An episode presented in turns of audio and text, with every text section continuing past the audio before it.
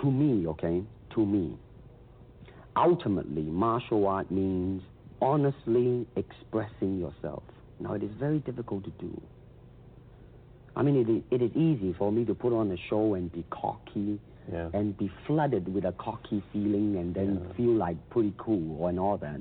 Or I can make all kinds of phony things, you see what I mean? Blinded by it. Or I can show you some really fancy movement.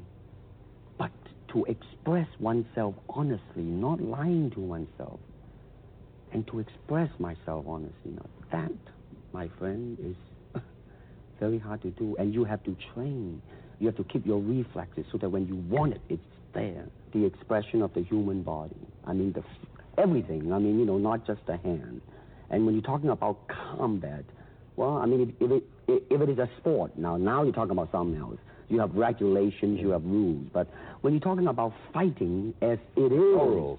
with no rules, real fighting. well, then, baby, you better train every part of your body.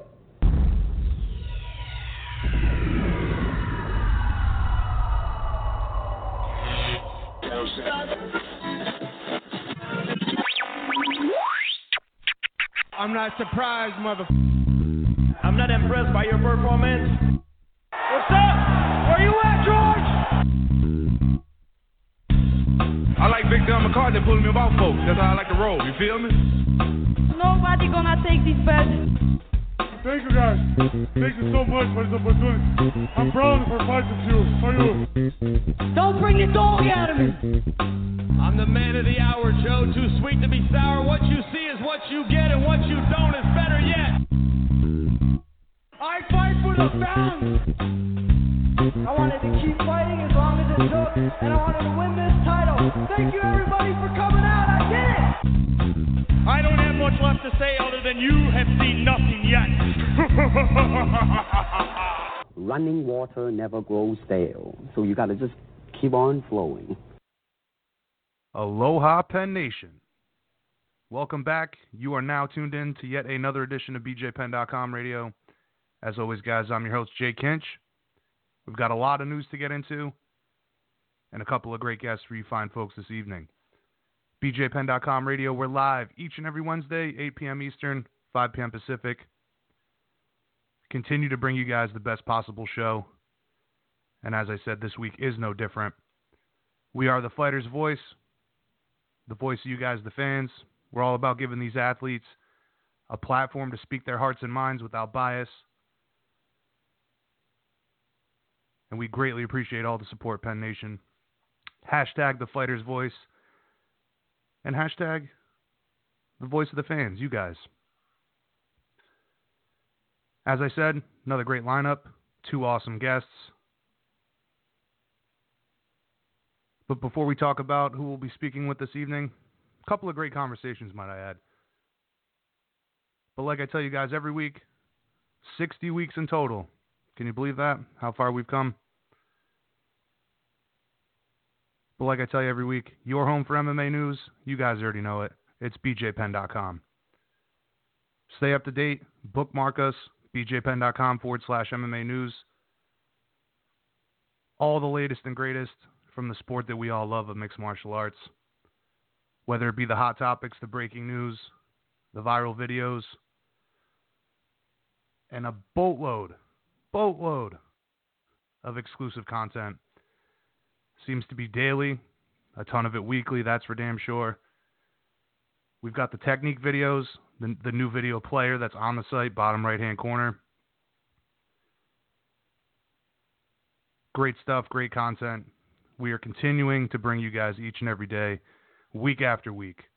BJPenn.com, we are the largest independently owned and operated MMA news site out there today. All of you, Penn Nation, you guys make that possible. We appreciate all the love and support.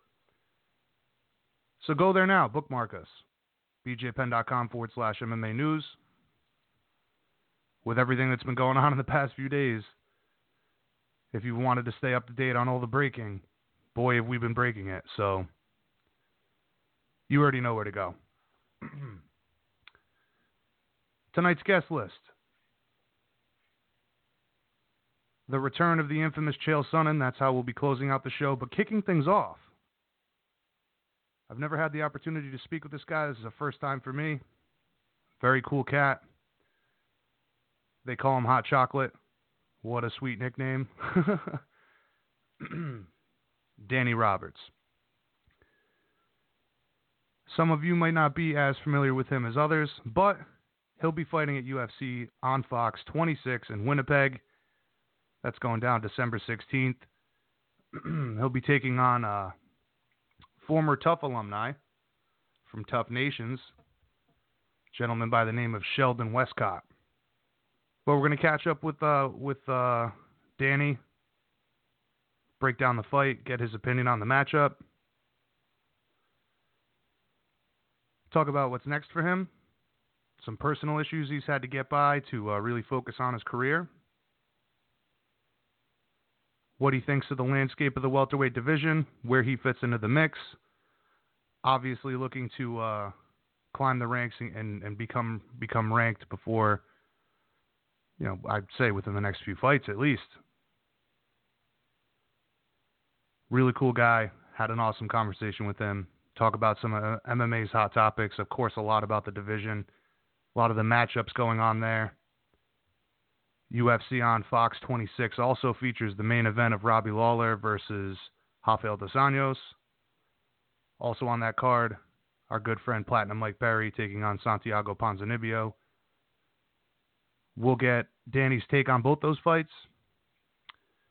And as we've seen over the past few years, the UFC purposefully, purposely, whatever, puts a lot of guys in the same weight class on the same card for sake of injuries. Guys come in and replace other guys from their weight division. Very smart move by the UFC. We've seen this time and time again. This seems to be a recurring theme for them. As I said, wisely done. But we're going to talk to uh, Danny about that as well. The possibility of one of these fights falling out, him coming in to save the day, maybe getting a bigger opportunity uh, if that was to happen. So, all in all, good convo with him. Again, my first time speaking with him. Really cool guy. Can't say enough about him. And uh, great conversation. So he'll be kicking things off here in just a little bit, 8:15 or so. Our first guest of the night, episode 60, BJPenn.com radio, the fighter's voice.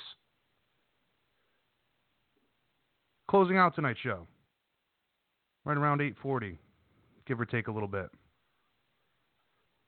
Returning to BJPenn.com radio, always entertaining, outspoken, awesome dude. It's been an honor to speak with him a couple of times now. Really, really great conversations. One of the best mouthpieces of the sport. Great competitor. Marketing whiz, promotional whiz. And a guy who's got a great mind for the sport as well. Great analyst. The man himself, the American gangster, Chael P. Sonnen. We discuss a ton of stuff, uh, Chael and I, on this one, as we did last time. We're going to get his take on the Kelvin Gastelum Michael Bisping fight. What's next for Bisping?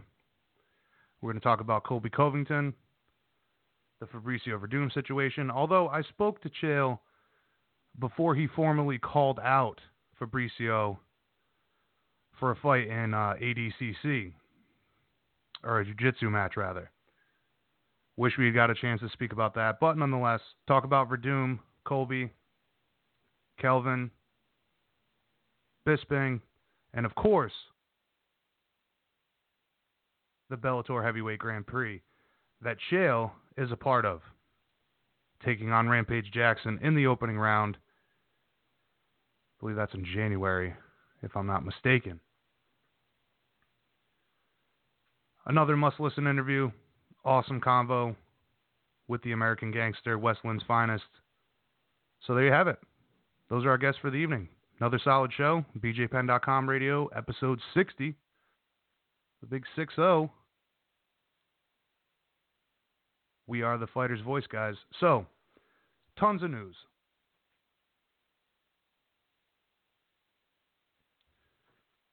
Where to start is the question. I guess let's start with breaking news. Volkan Ozdemir versus DC. That is set for UFC 220 in Boston.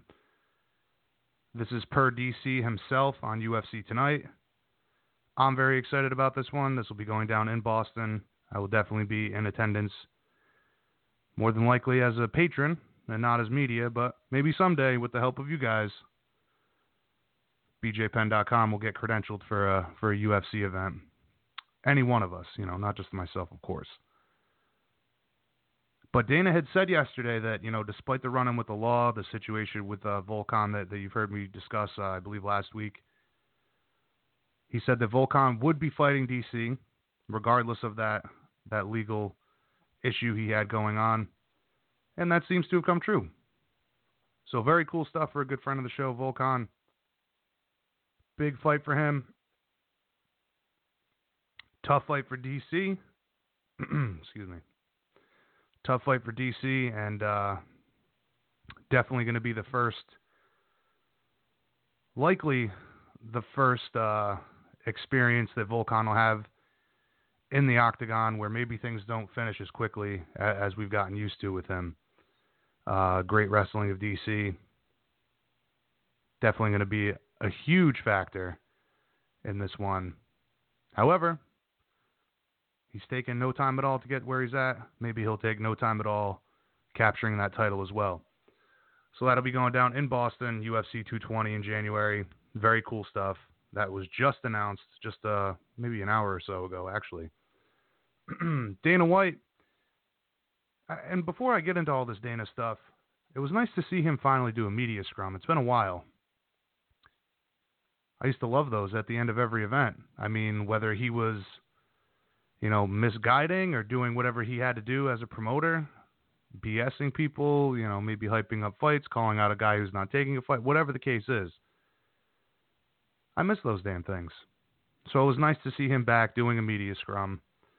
Um, but he had also reacted to the Conor situation. Said he wouldn't be surprised if Conor never fights again.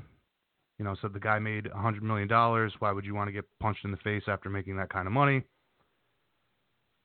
Said he doesn't believe the tabloid stuff that is circulating around, but circulating around. But if he he said if it is true, he feels that it can probably be worked out. Apparently, Dana has had his own uh, run-ins with organized crime in his previous life. And for all of all of you guys who aren't aware, uh, if you're living under a rock, this Conor situation, rumors were swirling that he had gotten into a scuffle in a bar in Dublin. Then it came out that he had punched an associate of a notorious gangster in Ireland. And whether there's any truth to this or not, Conor has put out some, uh, I guess cryptic would be the word. Posts on on inter- Instagram, Instagram, geez. Called himself the celebrity many of the uh, reputable, I, I, guess I'll, is the term I'll use. Uh, some of these some of these news organizations, news sites, have put out that a well-known celebrity had been involved in this, and Conor says he is the celebrity. Um, right now, we're going on, you know, people's Facebook posts and and stuff like that of, of people that were allegedly there. Uh, if you look into this gangster himself, definitely has quite the reputation. And apparently, Conor punched this guy's dad in the face, or this is one of the theories we're reading. However, none of this is really being corrobor- corroborated by law enforcement or, you know, we haven't got the full story yet. A lot of speculation at this point.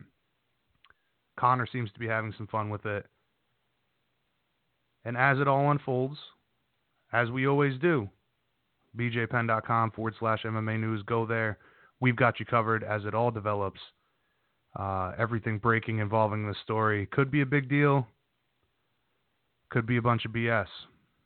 Nonetheless, we'll get to the bottom of it. We'll keep you guys informed. Dana also said he thinks Ronda Rousey should retire. She hasn't officially retired, but says he, he thinks that she should. And he'll be pretty pissed off if uh, GSP does not defend that belt against Whittaker. I believe his exact quote was super pissed, if I'm not mistaken. Also went on to say, this is Dana White, Nate Diaz was never offered the fight with Woodley. And that Nate has declined pretty much every possible fight on the roster that they have offered him. Sounds to me like another tactic of trying to call Nate out. Nate has wisely stood firm, wants big money.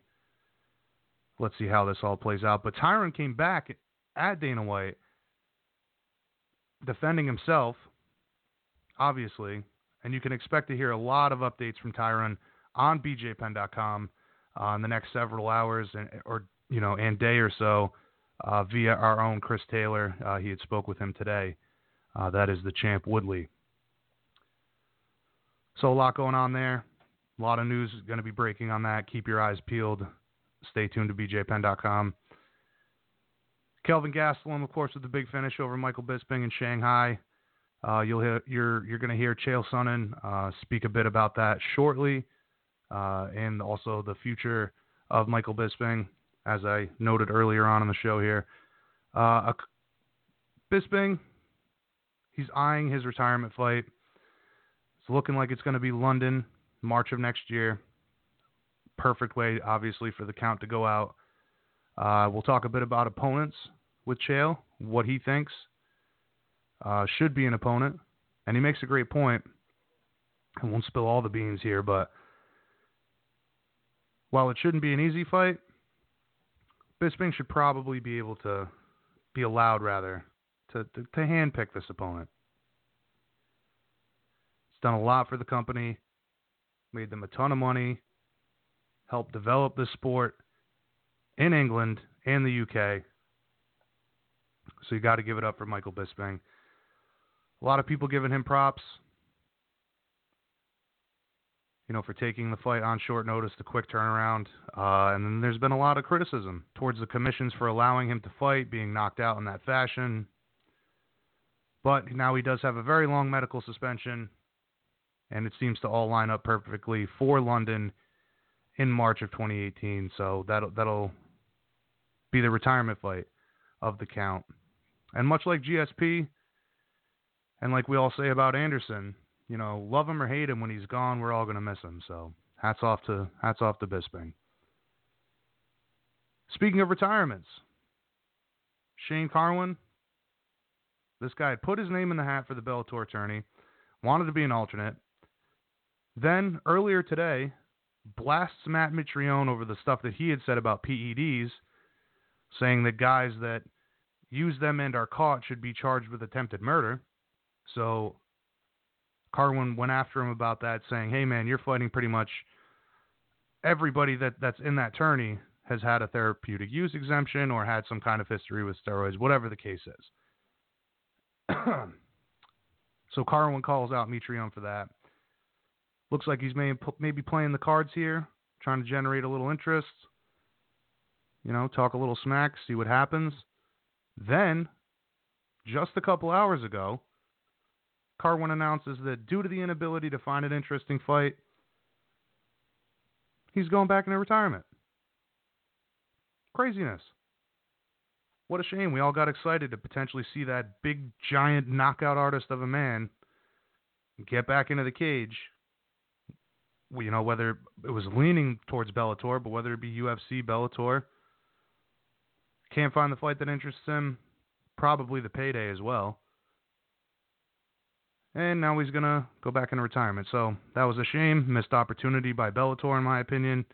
Uh, Carwin is definitely a great addition to any roster, and really would have shook things up in that division, the heavyweight division for sure. Mayhem Miller pleads guilty, domestic violence charges. Uh, now has some even more time hanging over his head, it would seem. And in my opinion, he's probably all out of freebies. You know, next time he gets into trouble likely going to throw the book the book at him, depending on you know how well he can lawyer up. The Mayhem Miller saga it continues. It's been a strange ordeal. We've had him on the show. He was one of the more odd conversations I've had with someone, but I thought it was pretty cool. Uh, so you know, as a fan, wish him the best. Hopefully, uh, no more trouble in the future of Mayhem Miller. UFC 218 this weekend. Awesome card. Uh, we'll be recapping it next week, of course. All the results, live play by plays, that'll be at bjpenn.com forward slash MMA news this Saturday. Stay tuned for all that, all the weigh in info. We've been posting the uh, embedded series as well. Very cool stuff. Of course, it's Max Holloway, Max Holloway in the rematch with Jose Aldo in the main event and in the co-main event. Big one for the heavyweights. Surging contender and very scary dude, Francis Ngannou, taking on longtime veteran, K1 champ, and former title contender, Alistair Overeem. Awesome card. That's not even the undercard that I haven't even touched there. Great stuff. I'm sure all you guys will be tuning in. And of course, we'll have all of it for you as well at bjpenn.com forward slash MMA news. Make sure you bookmark us. If it's breaking, if it's newsworthy, you guys already know where to go. Set up alerts. Once something posts, you'll know about it. Be the first to know. Everything you guys crave from the sport that we love in mixed martial arts, bjpenn.com. We've got you covered, guys. That's enough of me rambling for one night. We're going to jump right into it now. Coming up first, hot chocolate. Danny Roberts, again, really cool convo with him. First time speaking with him. Great dude. Definitely has a bright future in the sport. Only one setback against Mike Perry. However, he's looked great in all of his other outings in the UFC. And as you'll hear him talk about, styles make fights. So we'll get into all that. His fight coming up, UFC on Fox 26 in Winnipeg. His future in the division, what matchups make sense going forward, and a whole lot more. This is BJPenn.com radio, the fighter's voice.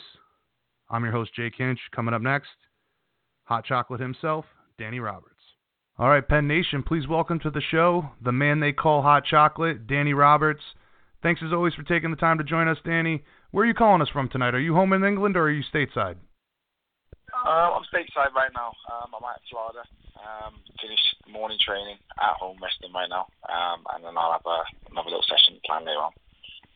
Cool, very good. So we're just two weeks removed from UFC on Fox 26. Uh, how has your training camp been so far, and how are you feeling going into this fight? It's been perfect. Um, we've we're, we're lucky enough to have um, you know some some very highly equipped doctors and that around us, so we um, I'm able to get some some good numbers and stuff like that um, analytically as far as knowing exactly where my body's at performance wise. Um, the camp's been perfect, been injury free. Um, developing as always. So yeah, I'm just excited to get back in there and know that I'm one step closer to where I want to be. Very good, very good. So we last saw you compete in July with a TKO victory over Bobby Nash. Six months later, you're getting back into the octagon. I'm wondering, was the time in between fights by choice, or was there an injury? Was there lack of opponents, or you know, what what was the layover? Um, that, that's the thing. I, I wouldn't necessarily say that. It was, it's, it's more or less just been timing, if anything. Um, I, I, personally, I would have liked to have fought sooner. Um, but again, it's just getting the sort of the right opportunity to get on the cards, wherever it's going to be, fight someone, whoever the UFC is going to give you, and you know, when the opportunity arises, you can take it. Um, but yeah, it's just been a lack of that opportunity, I, I, I would say. But I want to kind of just break the gap and and, and really just kind of bounce off performance off performance and go for my to high. Okay. so you'll be taking on Sheldon Westcott here in Winnipeg. Uh, Sheldon was a, a, competitor on TUF Nations. We haven't seen him in action since uh, 2016. What can you tell us about Sheldon and uh, what he brings to the table against you? Yeah, it's a hard one. Like I say, there's not too much footage on, on the guy. Um, as far as you know, you know, like you said, he's, it was a while ago. Um, he, he, he was last out, so there's a couple of attributes that we know um, within the team that we've been working on.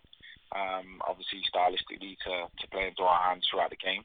Um, but other than that, you know, I'm, I'm confident in my ability and what I'll bring to the table um, come fight night. And yeah, it's definitely gonna it's gonna be one to watch. Given his time away from the sport, are you expecting a hesitant or maybe reserved approach from Sheldon?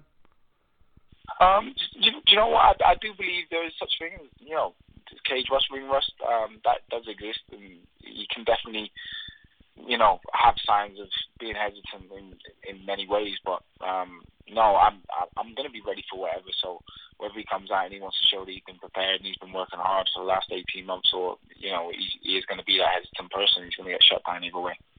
Now I know after your last win, you were eyeing a bigger named opponent. I know every opponent is a challenge in this sport, particularly in the UFC, and you know every fight an opportunity to showcase your skills. But what was your reaction to being offered Sheldon initially, and were you at all bothered that the UFC didn't give you a bigger name for this one? Well, it was a hard one. Like I knew the the cards were running out, and obviously the the the, the slots as far as getting fights um, arranged and matched up for, for cards leading up to Christmas.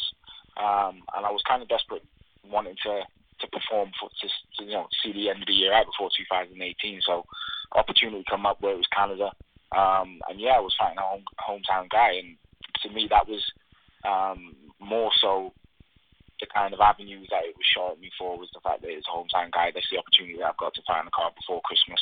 Um, but yeah, I, I don't feel like my performances are going to change. And whichever whichever way, I'm still aiming for top guys. I still want top opponents. So I know the opportunities are going to come sooner or later if I keep knocking. Yeah, that was going to be my next question. You know, obviously Sheldon being a Canadian, fighting in front of his home country, likely a big motivation for him. And the fans in Canada are very diehard, diehard as they come. Uh, are you expecting a hostile crowd towards you come fight night? Um, well, no, I've heard a lot of good things about Canada. And that's, uh, to be honest, that's something that I'm looking forward to. I've never been there, um, and especially uh, you know with how big Canada is, Winnipeg being very far up from where we are right now, and the climate's completely different. I've heard that uh, the hospitality that the Canadian fans welcome the fighters with and stuff like that's incredible. So I'm looking forward to that.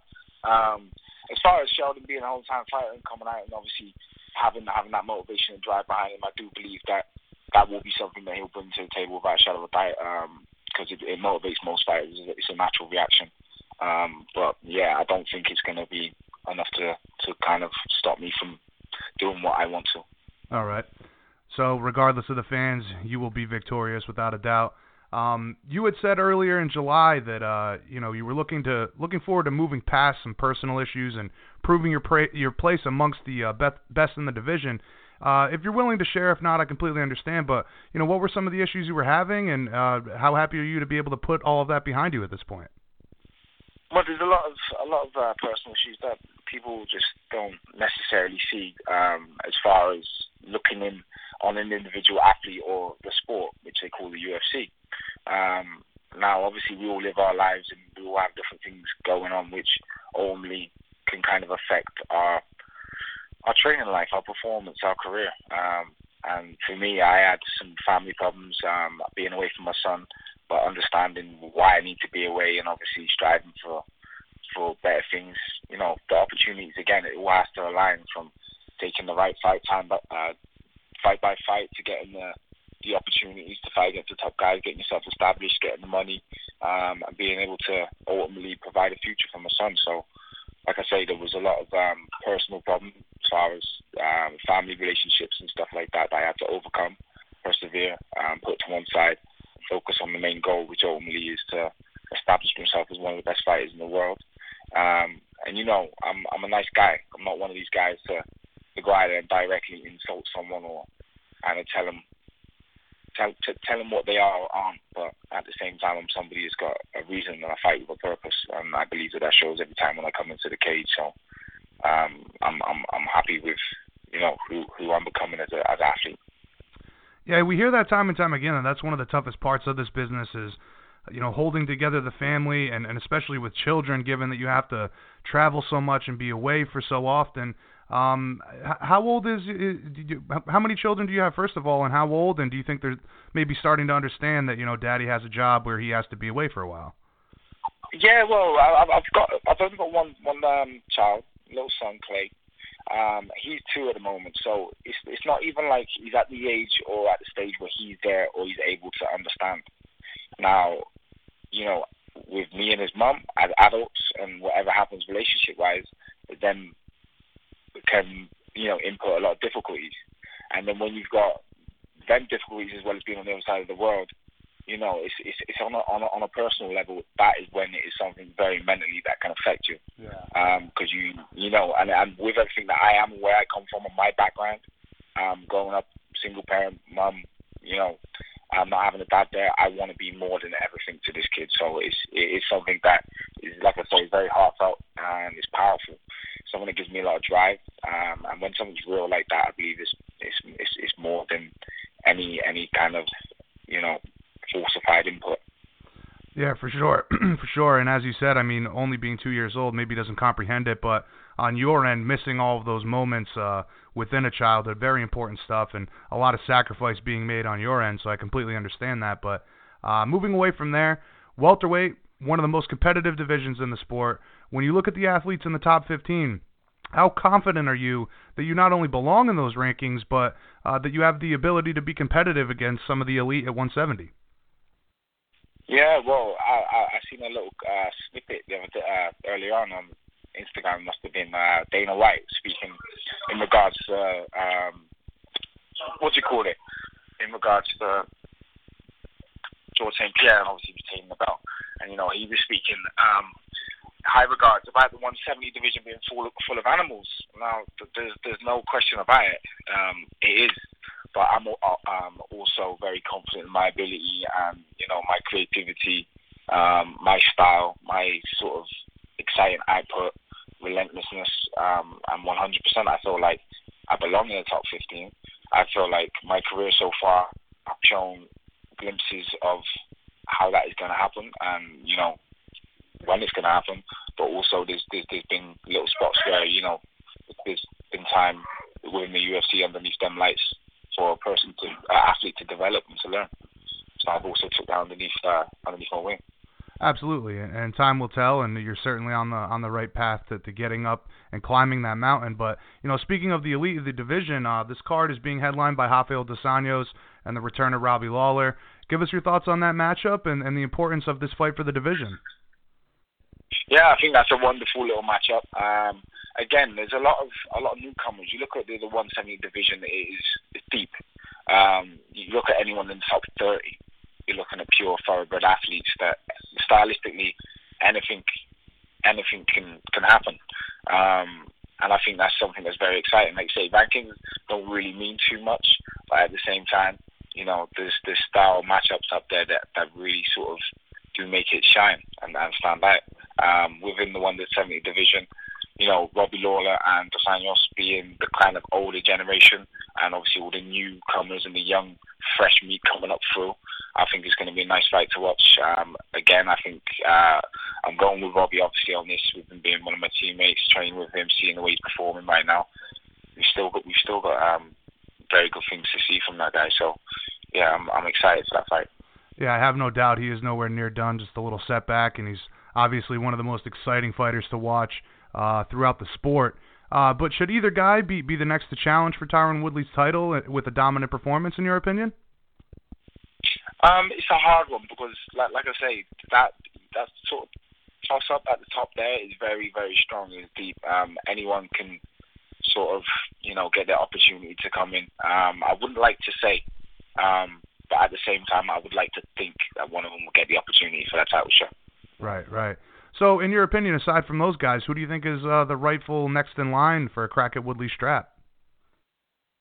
Um, got a few up there. I'd say like um,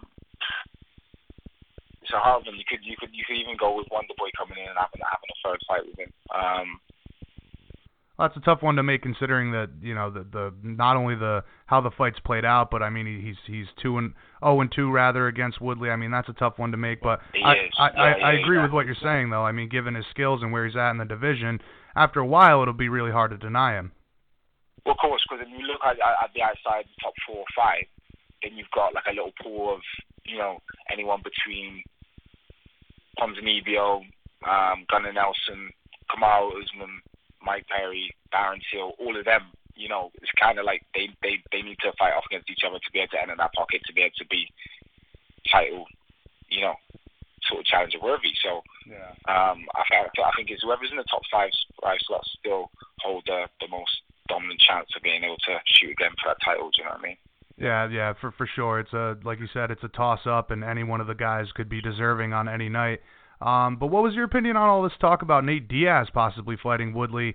You know, Dana White said yesterday that it was all BS rumors started by an employee. Uh, do you buy that, and do you think that the fight was a possibility at one point? Um, it's a hard one to go with because you know, obviously, with with the way that Nate Diaz and and, and his, his last few performances, and, and obviously how long it's been between his fights and stuff like that. You know what I mean? With other people sort of being up there and fighting consistency, it's hard to say that. Um, but same time, it would it would definitely make for an, an interesting and an entertaining fight to watch. Um, but no, I, I, I can't really see that coming into light. I can't see that. I can't see that happening. Right, right. Leapfrogging the whole division definitely wouldn't be fair to any of you guys. Um, but another big fight, another big fight for the division uh, on this card is a former opponent of yours, Mike Perry, taking on Santiago Ponzinibbio. You just mentioned him there. Um, who are you picking for that one? I think I think stylistically, um, you know, Ponzinibbio can can, can keep my on, on on the outside and and play this a similar game to how how Alan Jouban did when Alan Jouban fought him. Um, other than that, I, I I really kind of you know I think people need to respect Mike Perry's power. Um, and I'm, I'm not, you know, I've, I've, I've been in this game. I've been hit by people and, and stuff like that, and I understand the way that that kid is. Um, and I, I feel like he's a very, he, he's gonna be, it's gonna be a tough fight for Ponzinibbio to to be able to shut him down. So it's either to be stylistically, it's to be Ponzinibbio playing on points on the outside, or Mike Perry will shut him down. Right, right. Now, given the success of Mike Perry, uh, and his rise to stardom, I mean, that's got to give you some kind of extra validation uh, that you belong in the top of the division, considering that he's your only loss in the UFC. Well, definitely. You, kind of have a look at that situation in, in a few different ways and a couple of different factors. Now, if you have a look at all of Mike Perry's fights, and if you ask the guy to his face, I guarantee you he'll tell you that I was the guy that brought the fight to him. I was the guy that stood in front of him and gave him exactly what he wanted, which was to go toe to toe. I was the only person that got to the point where you know I was winning. You know, it happened. I got hit with a heavy shot. I was done. At the same time, I feel like that was the one bump that I've had within my UFC career. So with Mike Perry enabling himself and proving that you know you cannot take him lightly, he has got that power that obviously is proven to turn a lot of heads and make make no uh, make a lot of noise um, yeah, it does. It does give me some some sort of validation. But at the same time, I still believe that I'm I'm better and that I was better than than how I reacted that night um, with a very emotional fueled mindset. Do you know what I mean? Yeah, absolutely. I, I was going to ask. My next question was going to be. I'm sure a rematch with uh, Perry is something that's definitely on your radar moving forward. Yeah, definitely. Like that. That that could be something that again. Um, you know, not taking no shine away from from anything, but me and Mike Perry deserved fight Mike that night. Um, my last performance was for me was was a nice a nice knockout. Um, so again, I, I, I bring something to the table every time. Um, and whether it be a finish, you're gonna get a fight of the night, and it, sh- it should have been awarded that. So, like I say, I feel it's definitely it's, it's definitely shown characteristics within it that again it's gonna show bigger possibilities for the future. Now, should any of these uh, welterweights become injured for this card, uh, would you have any hesitation to take a replacement fight? No, no, no, no. I've noticed this. It's predominantly a welterweight card. Um, right. There must be I know, between six and eight fights on every welterweight fighters. Um, anyone pulls out, I'm ready. Anyone wants it, I'm ready. Um, again, like I said, I'll be that guy that will jump on an opportunity and that will take it and that will make the most of it. Right. Um, risks are there to be taken. Absolutely. So yeah, I'll and sometimes you got to take those fights when when they arise, whether it be short notice, change of style. But at the end of the day, you're doing what you're doing to get ready, and that should be enough to take on anybody in the division. Of course, 100%. Absolutely. So listen, something off topic I wanted to uh, get your opinion on is this whole Conor McGregor rumor circulating about this bar fight. Uh, very well could be nonsense, but you know, given Conor, Conor's reputation as a party animal, also could have some truth to it. I don't want to speculate or on what may or may not have happened, but being an Englishman, I just wanted to pick your brain on a couple of things. Um, I, I personally don't know much about the Irish mob, and and that's not to say that that you would either, but you know, being from one of the Italian mafia capitals in the U.S., I can say that at one point mobsters did run things out here. Uh, however, you know, RICO laws they were passed, mobsters went underground into politics, things like that. Is the mob really that serious in the UK and Ireland in today's day and age? Um, we've got we've got some pretty bad people that you do get everywhere around the world. You know what I mean? Um, I won't, I, I won't like you know I won't I won't hold that that quiet. Um, but yeah, definitely I'd say rumors rumors are rumors. But Right. if if uh, speculations are true, then I, I wouldn't I wouldn't put it past it. I wouldn't put it past it at all. Right, right. Now, like I've heard of like the Kray brothers and a few others in England, but do you know anything about this G- Graham Whelan guy or? Uh, the, I, I believe it is Graham. I, I can't- I'm not sure if I'm pronouncing his last name right, but uh, they're saying that it's Graham the Wig Whelan. Graham the Wig Whelan. no, I, me myself, I haven't, I haven't, I haven't heard of his name. No. Okay, Uh, all right, fair enough. but like I'm saying, I'm, I'm, I'm sure that if, if it's a serious situation, um, and and it is, you know, stemmed from, from something which Irish, English, there, there, there, there is people over there that have other ways of sorting things out still. Um, okay. so definitely, yeah, like I say, Yeah, I mean that that's just one of those things that I mean I again I, I don't expect you to know much about uh Irish gangsters or even UK gangsters for that matter, but again from my standpoint where I'm at, it's like I didn't even know that the mafia was still relevant anywhere. So this all came as a surprise to me. I just wanted to get your take on that. Um but listen, getting back to you and your future, realistically, does a dominant win in December 16th, does that put you in a position to get a household name for your next fight in your opinion? Yeah, I, I definitely feel that, like, you know, going into 2018, it puts me on enough, uh, a very good standpoint um, for that. Um, and again, I want to be active. So 2018, three, four fights in the bag, and I want to be fighting top level opponents. I want to. It's my my ambition is to be a high name. You know what I mean? I, I still want to see my face on on the game. so uh, yeah, there's, like I say, there's, there's there's a few few things that I want to do. Um, but this this fight first and foremost is the first step, um, and I'm going to finish this in ecstatic fashion, and then we're going to see where that's going to propel me for uh, 2018. Uh, another another off topic here. Are do you know if you're included on the game roster for the new release? No, I don't know. They should have some hot chocolate on there, though. Definitely. Absolutely. Absolutely. So without looking past Shelton, you know, uh, Sheldon rather, um, what fight would make the most sense for you moving forward, and is there any opponent in particular that you'd like to face next? I don't know. There's, there's, there's a few. Um, like I say, stylistically, when when, when you start to look at the top, the, the high level guys, um, they're, they're they're more or less good at everything. Um, but you can stylistically, you can more or less predict how you both going to fight and the way that that, that, that the fight's going to kind of play out. Um, so there's a few guys up there that have got some nice, flashy kind of striking styles that I'd love to put on a good show or something that you know, a real good, entertaining fight. Um, but at the same time, there, there was, you know, obviously Donald Cerrone. He's obviously just been beat. I'd like to go over to London, UK, and have someone that would stand.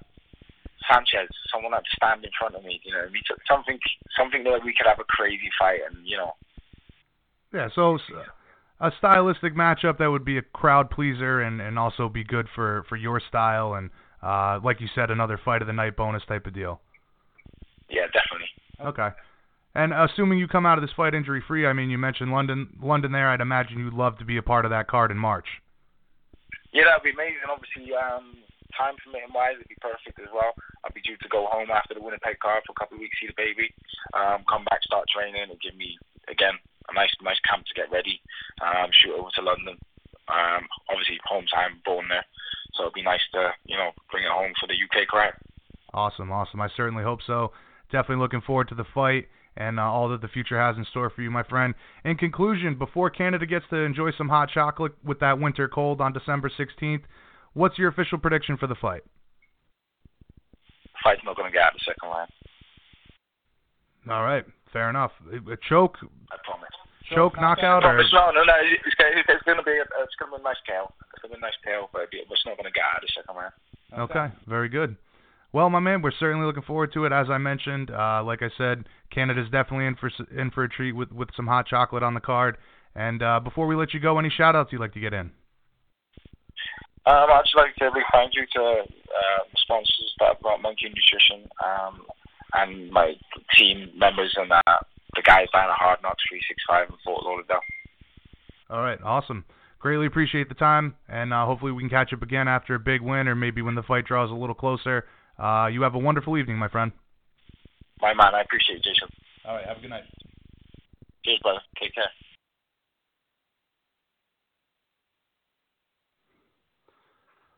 All right, Penn Nation, there you have it. First ever conversation on BJPenn.com radio with Hot Chocolate Danny Roberts. Very cool guy. Up and comer. Keep your eyes on him, that's for sure. Uh, as you heard him talk about there, the, you know, the setback with Mike Perry. Said he's fought a lot of tough guys.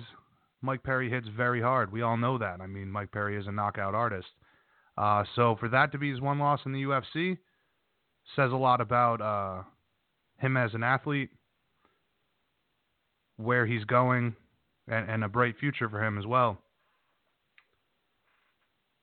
I want to say he's, aside from the Perry fight, I want to say he's got three victories, three or four victories in the octagon. Uh, the fight coming up December 16th in Winnipeg against Sheldon Westcott should be a very exciting fight.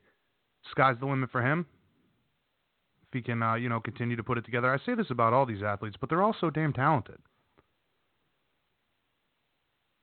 You also heard him talk about uh, the fight with Perry. Next time we have uh, Platinum on, we'll have to ask him about this. Saying that he's one of the only guys that actually walked forward at Mike Perry. And uh, you know, styles make fights. We talk about that, consi- you know, constantly. I hope to see him, you know, depending on how this fight fight goes with Sheldon.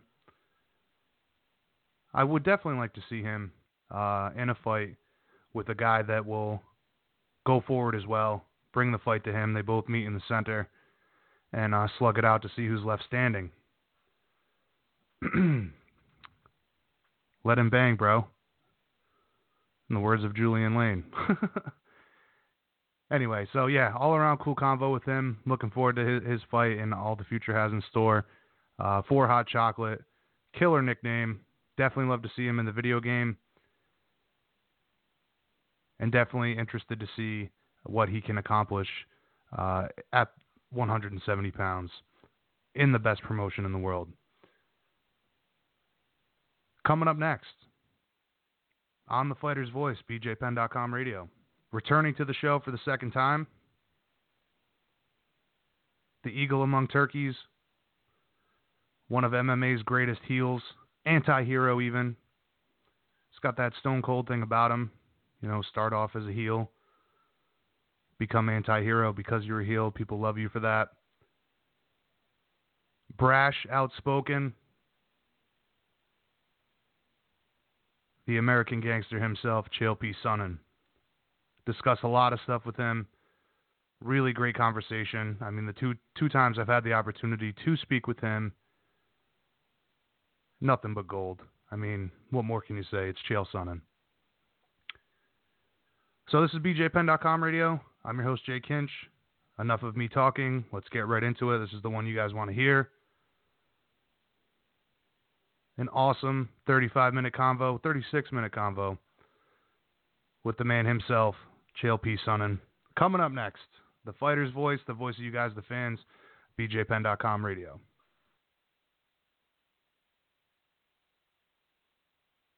All right, Penn Nation, please welcome back to the show the legendary Eagle Among Turkeys, the American gangster himself, Chael P. Sonnen. Thanks again for joining us uh, so soon, Chael. How was your Thanksgiving? Yeah, oh man, it was great. I got uh, we got a whole bunch of family together, had a whole bunch of food, relaxed a little bit, had a great day. Awesome, awesome. Myself as well. Uh, last time we spoke, you were awaiting the newest addition to the Sonnen clan, happy and healthy baby, I presume. Yeah, well, you know what? I'm still waiting. I'm still waiting. We're still one week early. It looked like it was coming early, but uh, but uh, the wife is holding strong, and and baby is still making her arrival awaited. no kidding. So uh, later than expected. Yeah, well, yeah, but I mean, still on time. You know, we're still, like I said, we, we're a week early, so we, we're uh, a little hesitant that um, you know, too too early can always be uh, nerve wracking as well. So every everything's right on track. Well, very good, very good.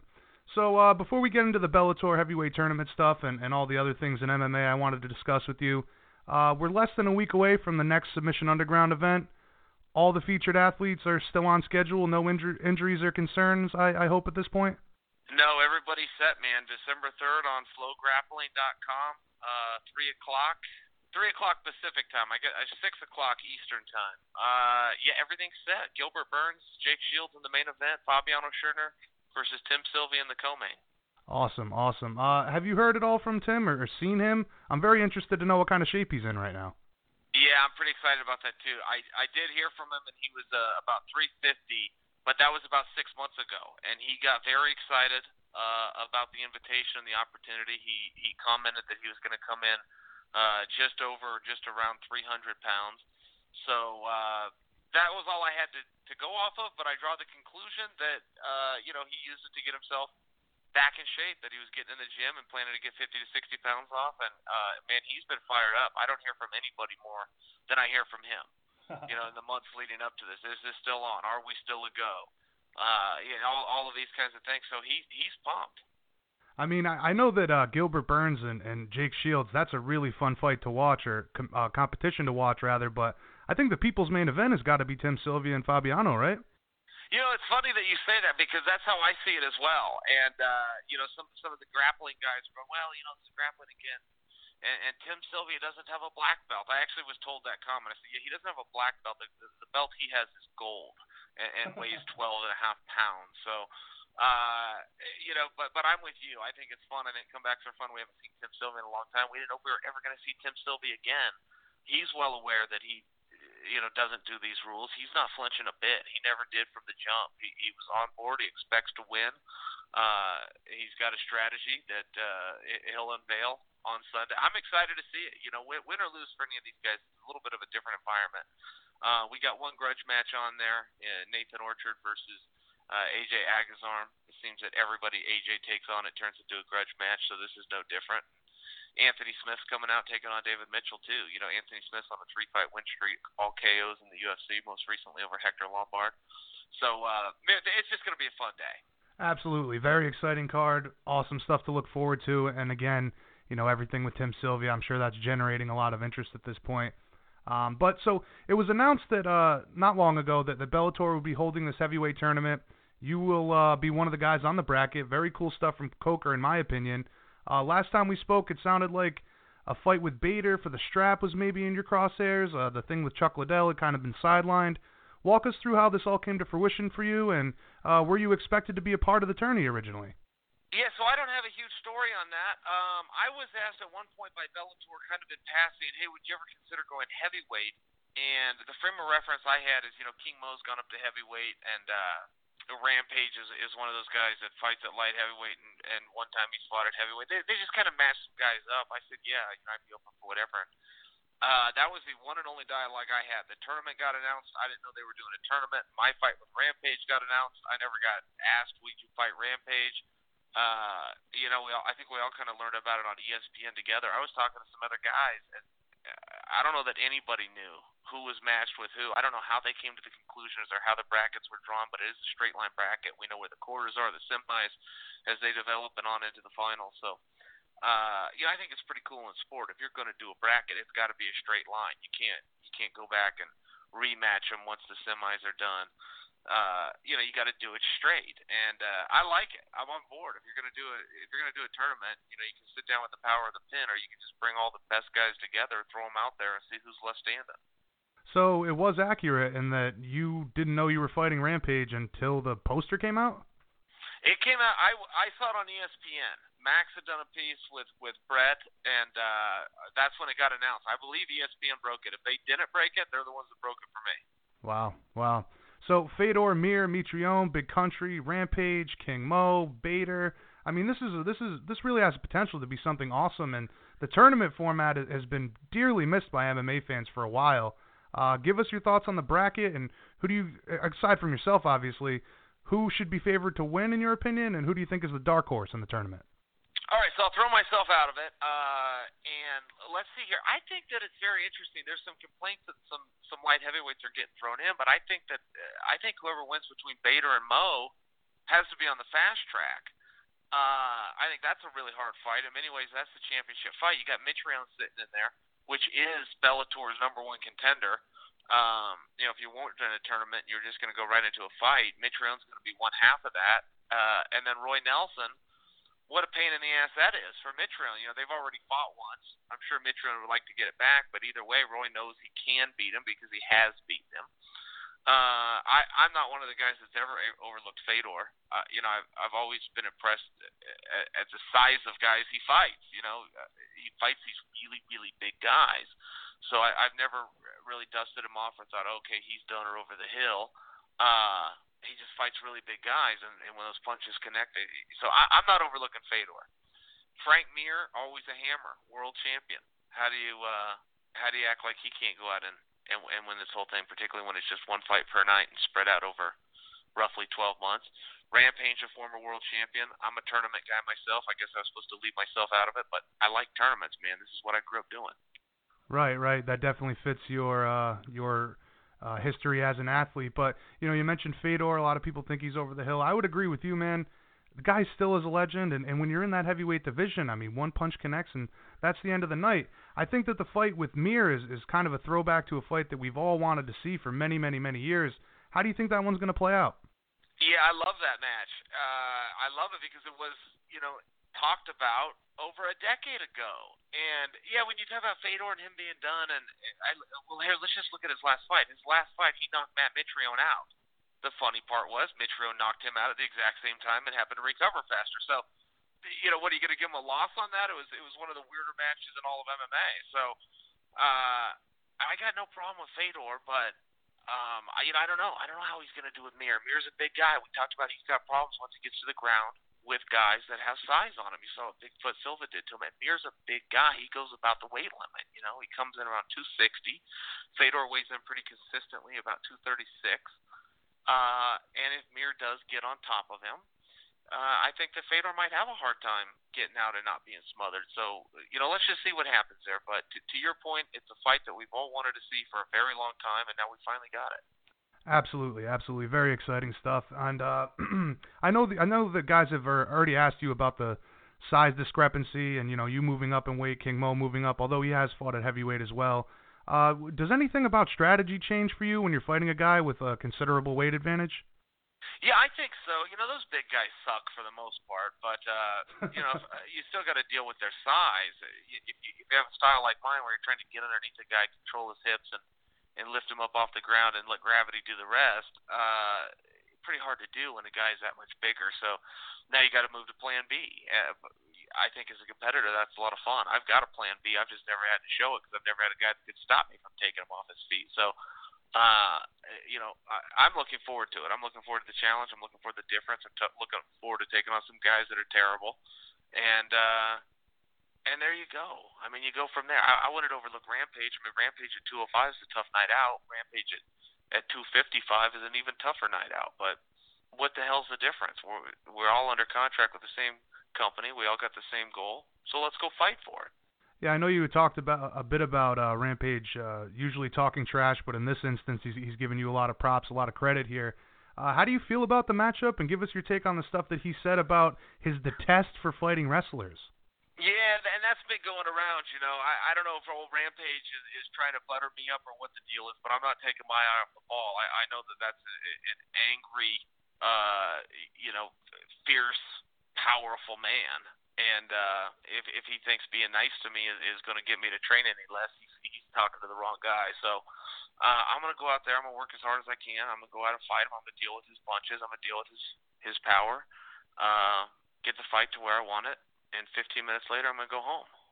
Now he he's uh, been criticized of you know maybe having cardio issues in the past, putting on a considerable amount of weight. Are you expecting him to maybe have even more cardio issues going into this, or do you expect him to be in better shape? given that he can you put know, on I, more weight? It's really hard to say because I've I've heard both of those things too, and I'm influenced by both of them, not uh, unlike anybody else. But I watched him at this weight one time against King Mo.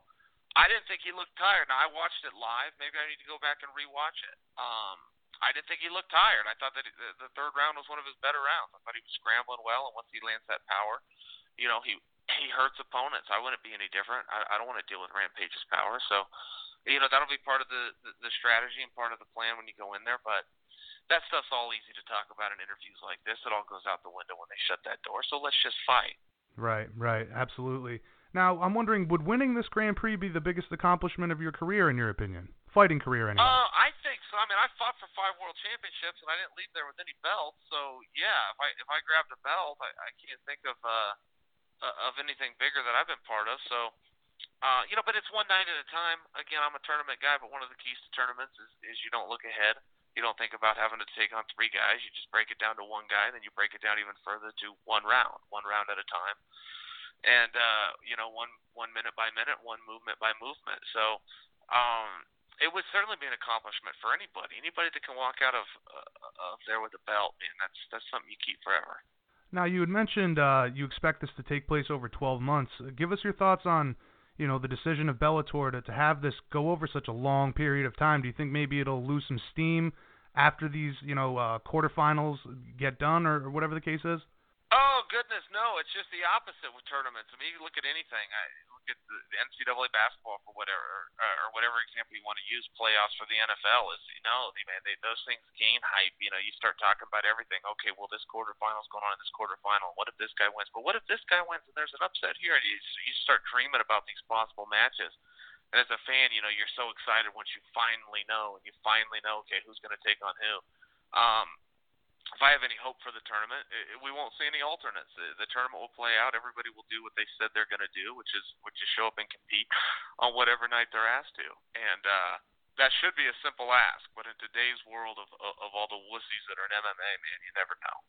Right, and you talk about alternates. There's a lot of news going around that Shane Carwin might possibly be in that conversation. What do you think of him uh, potentially coming into this as an alternate? I mean, that's a big, scary dude. Yeah, he's a stud, you know, and then Bobby Lashley is the other guy. I think those were the two names that uh, Scott Coker mentioned. So, um, you know, I don't know if he's got contracts with with Carwin or just has has a verbal handshake deal. I don't really know how far that is along, but uh, yeah, Coker only gave two names, and, and Lashley and uh, and, and and Carwin were those two names. And yeah, man, you're you're out of the frying pan and into the fire with either one of them. So what's the difference? Sign them both up for all I care. right, right.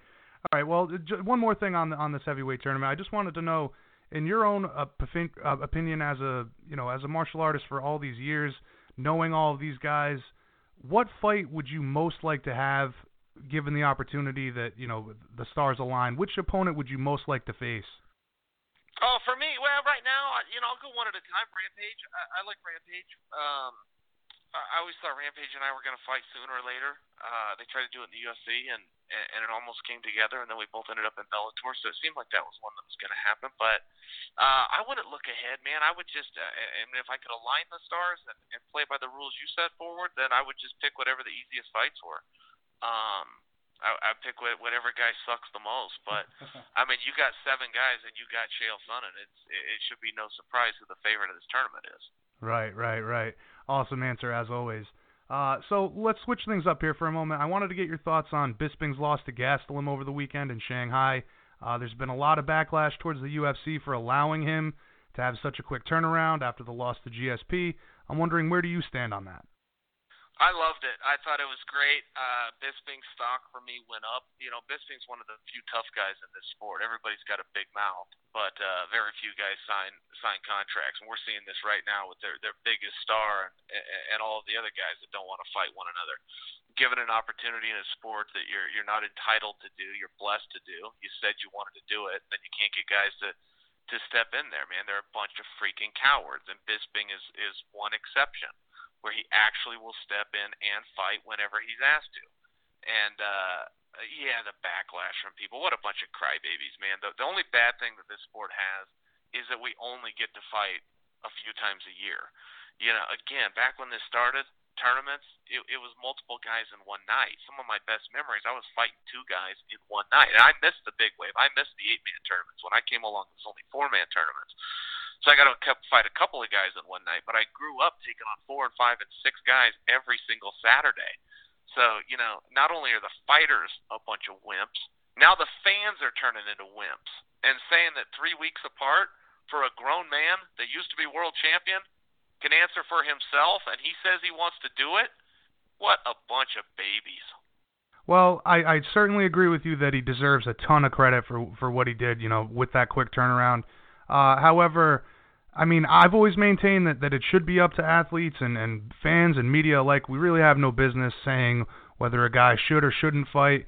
But do you think it was a misstep, maybe by the commission or the UFC, to put him out there in danger of, of taking, you know, some traumatic brain damage? No, I wouldn't think so. I want. I mean, I want to think how much how much regulation do you need in the sport? We're the only sport in the world that's got oversight by the government. There is no free-standing democracy in the world that government oversees sport. The only place in the world where government has a hand in sport is in communist countries. One of the first thing we did when we freed Iraq is we let their athletes go from the re- regime of Saddam and his crazy-ass sons so no, you know, I, I get so sick of hearing about people complaining about commissions then saying more commissions. Man, it's good enough as it is. It, it's a level of ridiculousness where they're attempting to justify their existence. They don't deserve the six percent tax that they're taking. We all got to play along. We all got to look the other way and hand them their money. But no, to act like they can tell a grown man when he can go out and compete in a sporting event. Sports are for kids. He, he's a grown ass man playing a sport so what if it's a contact sport? I mean, what's the difference? And maybe Bisping shouldn't have been there. I'll be open to those arguments, but it's sure as hell not up to the government to decide. that that is the most free market answer possible. I absolutely love it. Um, so moving on for Bisping, it was announced that that he would be competing for the last time in London in March of 2018.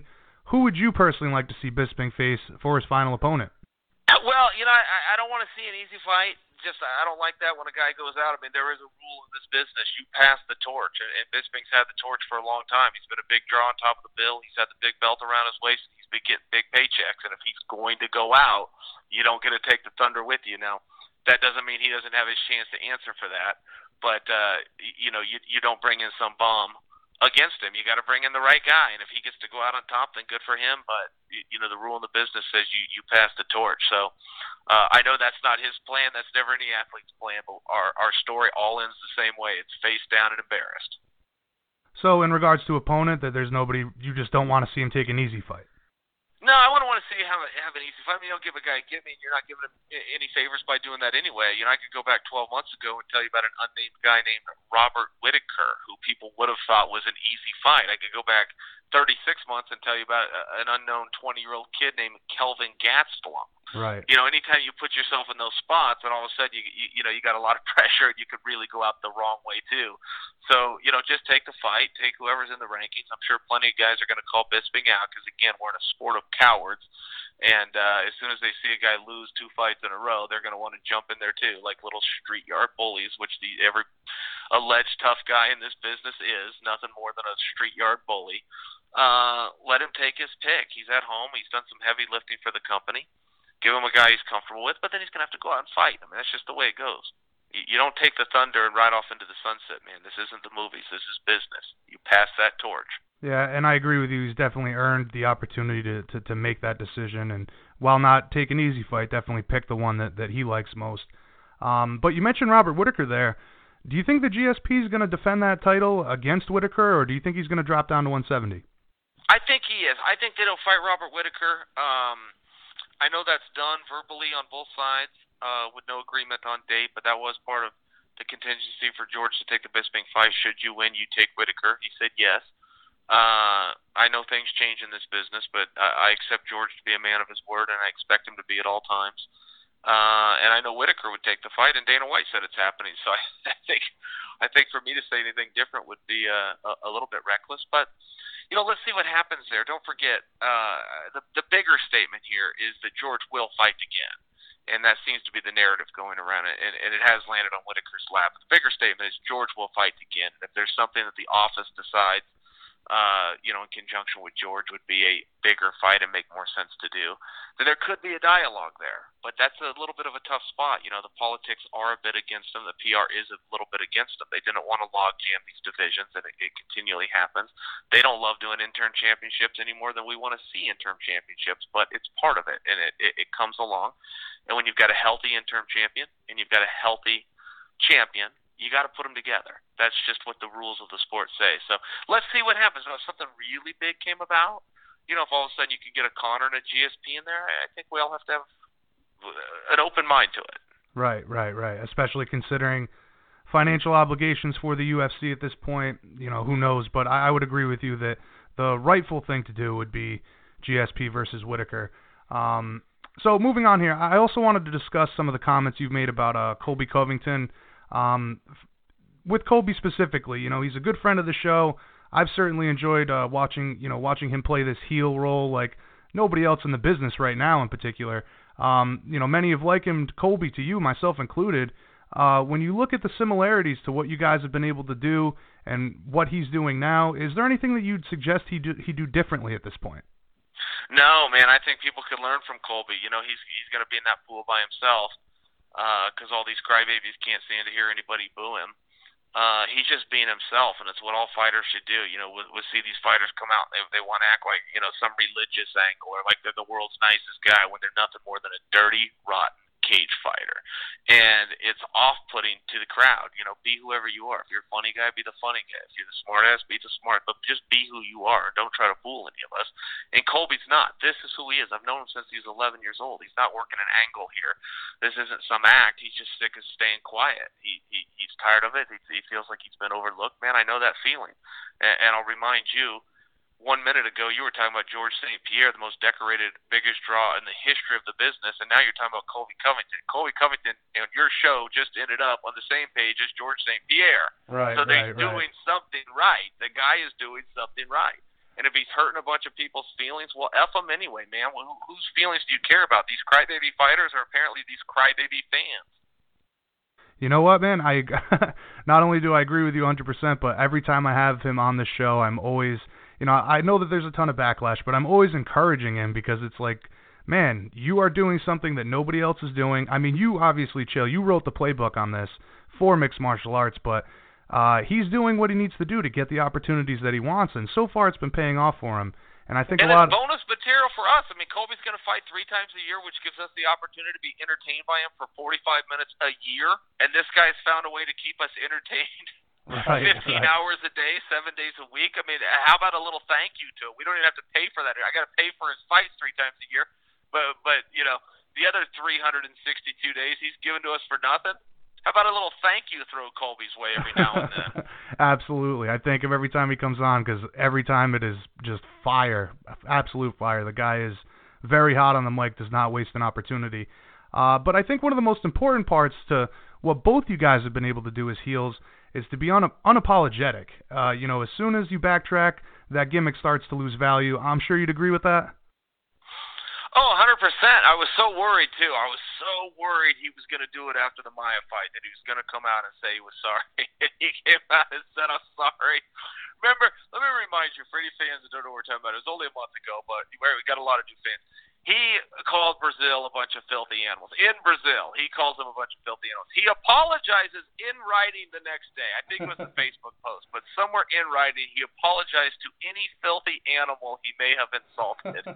and then he signs it Colby Covington. I mean, it was brilliant. It really was brilliant. And I also thought it was a major wink to the crowd. I thought it was a major way of saying, look, this is this is the direction I'm going in, so come along for the ride, okay? You saw the ride, you bought a ticket anyway you know, don't act surprised when we went in a big circle. And I just thought it was a lot of fun. I thought it was brilliant. And uh yeah, the guy's a smart guy. He's a lot smarter than people know he is. He knows what he's doing. And he's being himself. That's the other part of it. What the hell's wrong with the guy being an entertainer? The guy's an entertainer. Yeah, I, I agree. And the formal apology, absolutely hysterical. I mean, I had been texting him that night. it was night. funny, right? Thank Yeah. you for saying that. There's nothing insensitive about it. Was funny. And how about Dana's response? Dana came out and goes, "Yeah, I know the Brazilian people. They're they're tough enough to have somebody trying to hurt their feelings." It's like, thank you. The end. There's Right. nothing more to say here. That's just the truth. That's what we always get from Dana. Every time Dana finally speaks, he can he can put a bow on. I mean, people are going in circles about this thing. Dana put a bow on it t- in two sentences, and everybody just had to sit there and go, "Yeah, yeah, that's right. Yeah, it's the fight business. people try to hurt each other's feelings. Yeah, okay, let's move on." Absolutely. It was brilliant. It was brilliant by everybody. I could I couldn't agree more, man. And I was texting him that night. I was like, "Hey, amazing performance, even better job on the mic, but man, I hope you get out of there safe." And he was like, "Yeah, I sure as hell do too." So, Um, awesome stuff from him. But when we had Colby on the show weeks ago, or you know, I believe it was the week of the Maya fight after he'd won, I said to Colby that he is to Tyron Woodley what you were to Anderson Silva. I was I'm wondering, do you think that Woodley realizes and understands that Colby could potentially help him get back into the good graces of the fans?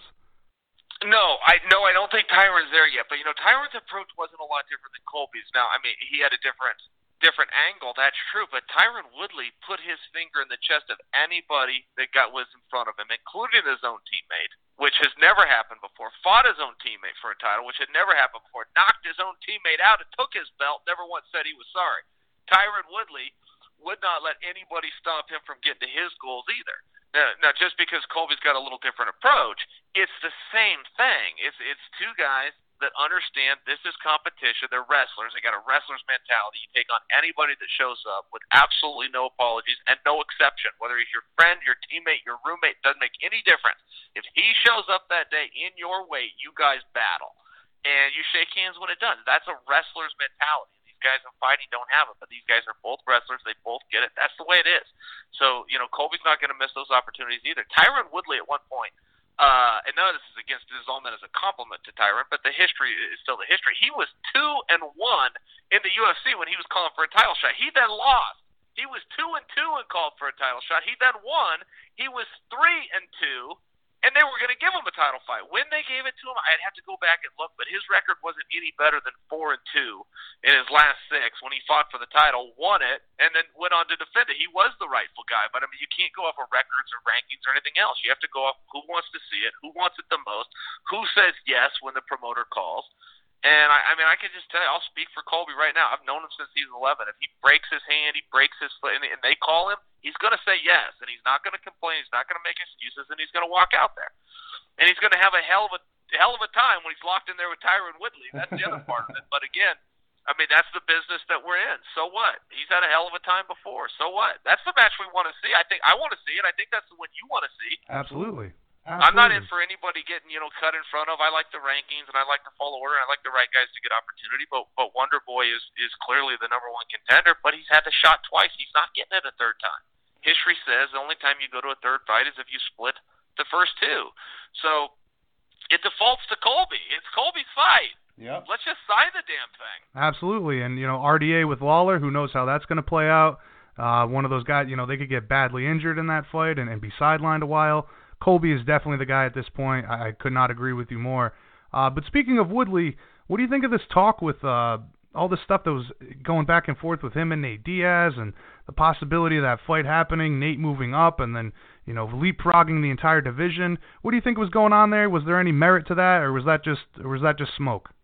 You know, I believed it. I, I really thought that it w- was probably going to be a real thing. It's very, very rare that a champion calls somebody out. We, we're seeing it more and more, but it's still in the category of not only rare, but very rare. And when a champion does, then the fight happens. I mean, that's the that's the one sign of approval that you sit and wish you could get is that the champion calls me out, but it just doesn't happen. You know, we just saw Cormier called called a guy out, and the guy got the fight and uh, he's a very tough guy, and I follow this sport closely. His now last name's hard to pronounce, and I don't know what his first name is, and I don't mean any of that condescending. I don't mean it condescending at all. That's my Volkan fault. I should know.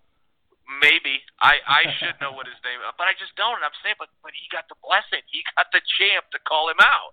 So in this case, Tyron Woodley has called out Nate Diaz in some of the biggest media platforms you can get, including twice on TMZ, which is some eyeballs are going to see that. Uh, I mean, if, come on, Nate. Let's not ask for 15 million, man. Let's ask for a contract and get over to a fax machine. Let's just do that. Go take a world title fight. Come on. So you think he's being a little ridiculous and playing this hardball with the company at this point? Well, I just don't want him to miss the opportunity. I, I you know, he, he, he and his brother, they, they've got their own style and their own shtick and their own, their own approach to things. Uh, you know, go ahead and ask, but don't, just don't ask for too long. December 30th is right around the corner. We don't have time to play games here. That clock is ticking. Uh, and those opportunities don't come along, and so that, that's all I'm saying. I, I I want Nate Diaz to get that fight. I love watching Nate Diaz compete. Uh, I don't really give a damn who the opponent is. Uh, Tyron wants the fight. I don't know of a fight that Tyron's wanted in a while. He was even on Woodley's like, really, you get, or, uh, Uh, I Wonder Boy really Wonder Boy again. I was kind of with Tyron on that. You know, it's a weird fight. You got through the first one. Let's just move on. Maya, he's like, ah, gee, Maya, really? How am I supposed to go out and look good? Um, but he went out and did it. Now all of a sudden we're seeing Tyron Woodley with a fight that he actually wants. Come on, Nate. Right. Well, fans want you to have this, man, and I, I think Nate's a very good friend of mine. I, I don't want to share anything privileged with you, but I really think Nate wants this fight too. I think he wants this opportunity. I just don't know if he understands the clock is ticking, and they've got to go to marketing. They've got to go to press. They got to ink this thing fast. Don't miss your shot. Absolutely, and not to mention, Lord knows you don't want uh, you don't want less time than four weeks to prepare for a guy like Tyron Woodley either. So um, that's exactly right. For sure. Uh, just to move back to Colby here for a moment, I've only got a few more questions here for you. You've been more than generous with your time as Stay always. Stay on it, man. He's my favorite topic. Stay on it. um, I know you said that that what Werdum did was a scumbag move, and uh, you had a very interesting explanation uh, of the UFC forcing athletes to press charges from from a corporate standpoint. But do you think Colby loses any credibility with with charges filed if they do get filed? No, I, I don't think he does in the least, and I didn't like Werdum's explanation either. So Werdum comes out and he he says, "Hey, we're both fighters, man. We got a code amongst men. So what? Something broke off between us. We we don't press charges on one another." That that was his argument. That argument's not terrible. There is a code amongst the boys, and things do get a little heated, but you leave it amongst the boys. However, he wants to talk about honor. He threw a foreign object at him. We're, we're in the most wide open and reckless and dangerous sport there is. For years, people called it barbaric, and then somehow that narrative changed. I don't know how it changed. If, if fighting a man in a steel cage for the applause of a drunken audience and a paycheck isn't barbaric, then I don't know what is. I just don't give a goddamn that it is. And with as limited as rules as we have, you're three weight classes separated from him. You've got a bunch of buddies with you. You approach him when he's not ready, and as though that's not cowardly enough, you throw a foreign object, you throw a weapon at him, and you hit him in the face. I mean, it was it was outlandish that he tried to say, "Hey, man, honor amongst the boys." What honor? Right. You you threw honor out when you approached him on the street without a weigh-in or a commission or a referee. You threw honor out when you showed up with friends. You're prepared and he's not, and you you broke the law when you attacked him with a foreign object. I'm a gangster and I wouldn't hit anybody with a foreign object because I don't need to. I gotta tell you, man, when all this news broke, only in mixed martial arts would something as crazy as a guy throwing a boomerang at another guy. Only in this sport would that happen. I thought that was absolutely insane. Um, but well, Colby should Colby should have let it slide. You, if Ferguson should have let it slide. He should have ankle picked him like he threatened to do. Uh, Werdum's a, a rough son of a bitch. But that just adds to the point why he shouldn't behave like that. Okay, Werdum can be a very intimidating guy inside the ring, collecting a paycheck for a quarter million dollars. With, with guys his own size, he's going to go up to a 55 pounder. He's going to go up to a 70 pounder with friends when they're not prepared. Andy's got to bring a weapon that he wants to complain that the code was broken. No, man. Right. Werdum, you you broke the code. Now, now, this could have been something lost in translation here, but Werdum had also said that Colby walked by himself and Rafael Cordeiro and called them filthy animals. Do you think that there's any truth to that? I find it really hard to believe that Colby would do something so stupid. that is just an outlandish lie. You know, he he added to the lie. And Werdum's not a good liar. He's not a good liar at all. His his demeanor changes, his face changes. He's a terrible liar. so not only did he say that he called them filthy animals, which I'm not. No, the answer is no. That did not happen. Uh, he just said he said Colby kicked him. he just walked up to you. You were the whole bunch of buddies. You're the heavyweight former heavyweight champion of the world.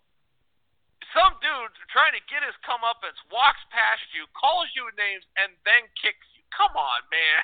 like, and then and then he made it a, and then he made it a point to say I blocked the kick. Yeah, I blocked the kick. you know, it's no big deal. I don't mind. He kicked me. Go outside. I say, what's that? Yeah, it's like Werdum. None of those things happen. you, you you were a total scumbag in this. You you you approached a guy. You know, as soon as you saw him backing up because he's doing the math and going, okay, one, two, three of you, one of me, streets, no referee. You throw a weapon at him, like, come on, man. Yeah. No, I I agree with and you. And there's still a way to handle it. Hey, Colby, I screwed up, and I'm sorry. Would you please drop those charges? I won't do it again. Yeah, okay, we're good here. That that would have worked. Again, I've known this guy since he was 11. That right there would have worked. Coming out in line, trying to trying to make it like like Colby is saying stuff, you know, privately. No, he would never do that privately. It's all all for entertainment. Secondly, uh, that he assault that he kicked it. Come on, Colby Covington. Listen, I love the way the guy fights, but he's not Mr. Kicker. Okay, he's not going to like his fifth best thing right out of the gate against the heavyweight champion. Maybe if he said he blasted me with a double and threw me over a car hood and none of you saw that, I go, oh, okay, that sounds like the Colby I know. He threw a kick. Really. seen him in the octagon six times. Never seen him throw one, but he threw one on you in the streets of Australia, you lying prick. No. Right. Did it happen? Not to mention that a wrestler is highly unlikely to instinctually do something like that in a situation of violence, you know, coming so quickly. Yeah, sure. Right. He, he threw a kick like a Dutch kickboxer. That's what happened. With no setup. Not like, oh, yeah, he bobbed to the left. He threw a hook over here. Then he countered it with the kick. Just he walked up and kicked. Oh, really? he did, huh? Oh, it reminds me of like a little kid kicking somebody in the shin. That, that's what I imagine when he says that. Oh, absolutely hilarious. All right. So, Chael, as always, we greatly appreciate the time, man. Um, in conclusion, I guess let's get back to Bellator. Tell all the fans what we should expect in this fight with Rampage, and uh, do you think realistically that you will be crowned the heavyweight champion in 2018? All right, I, I didn't want to do this, but since you forced it out of me, spoiler alert: Chael wins. Kaboom.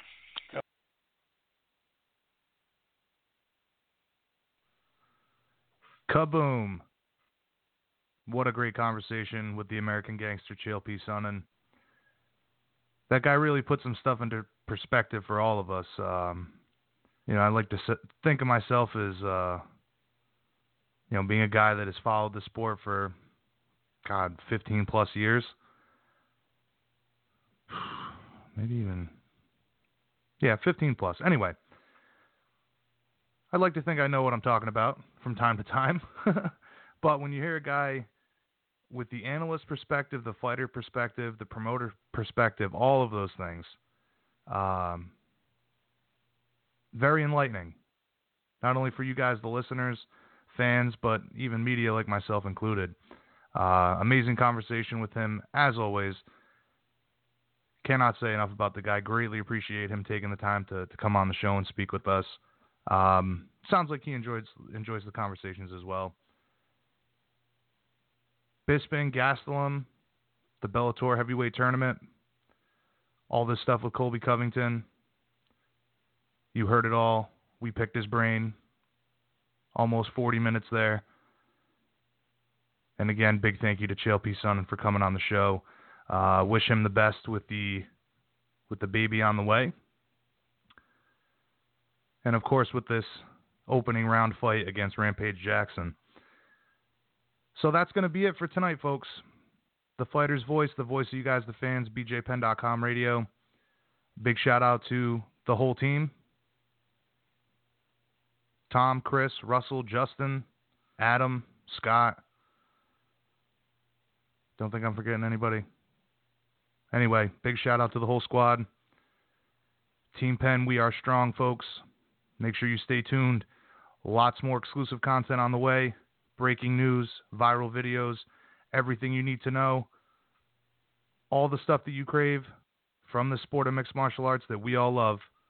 BJPenn.com forward slash MMA news. We have got you covered, guys. Big thank you to both our guests, Hot Chocolate, Danny Roberts, of course, Chael Sonnen.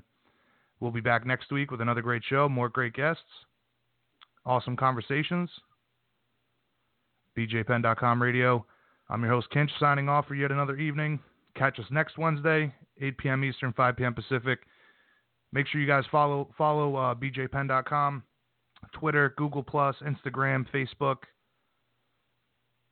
Bookmark the site. Stay up to date. We love you guys. Thank you very much, Penn Nation. Mahalo to all of you. Tune in next week for another great show. Peace out, everybody.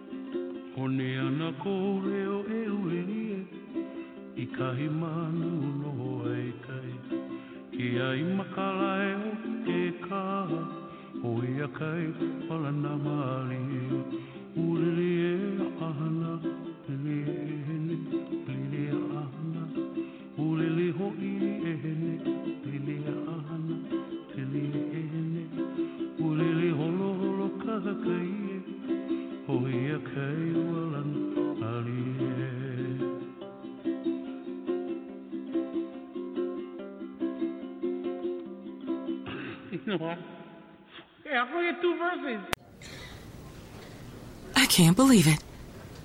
That Gerald is presenting the quarterly budget report with finger puppets?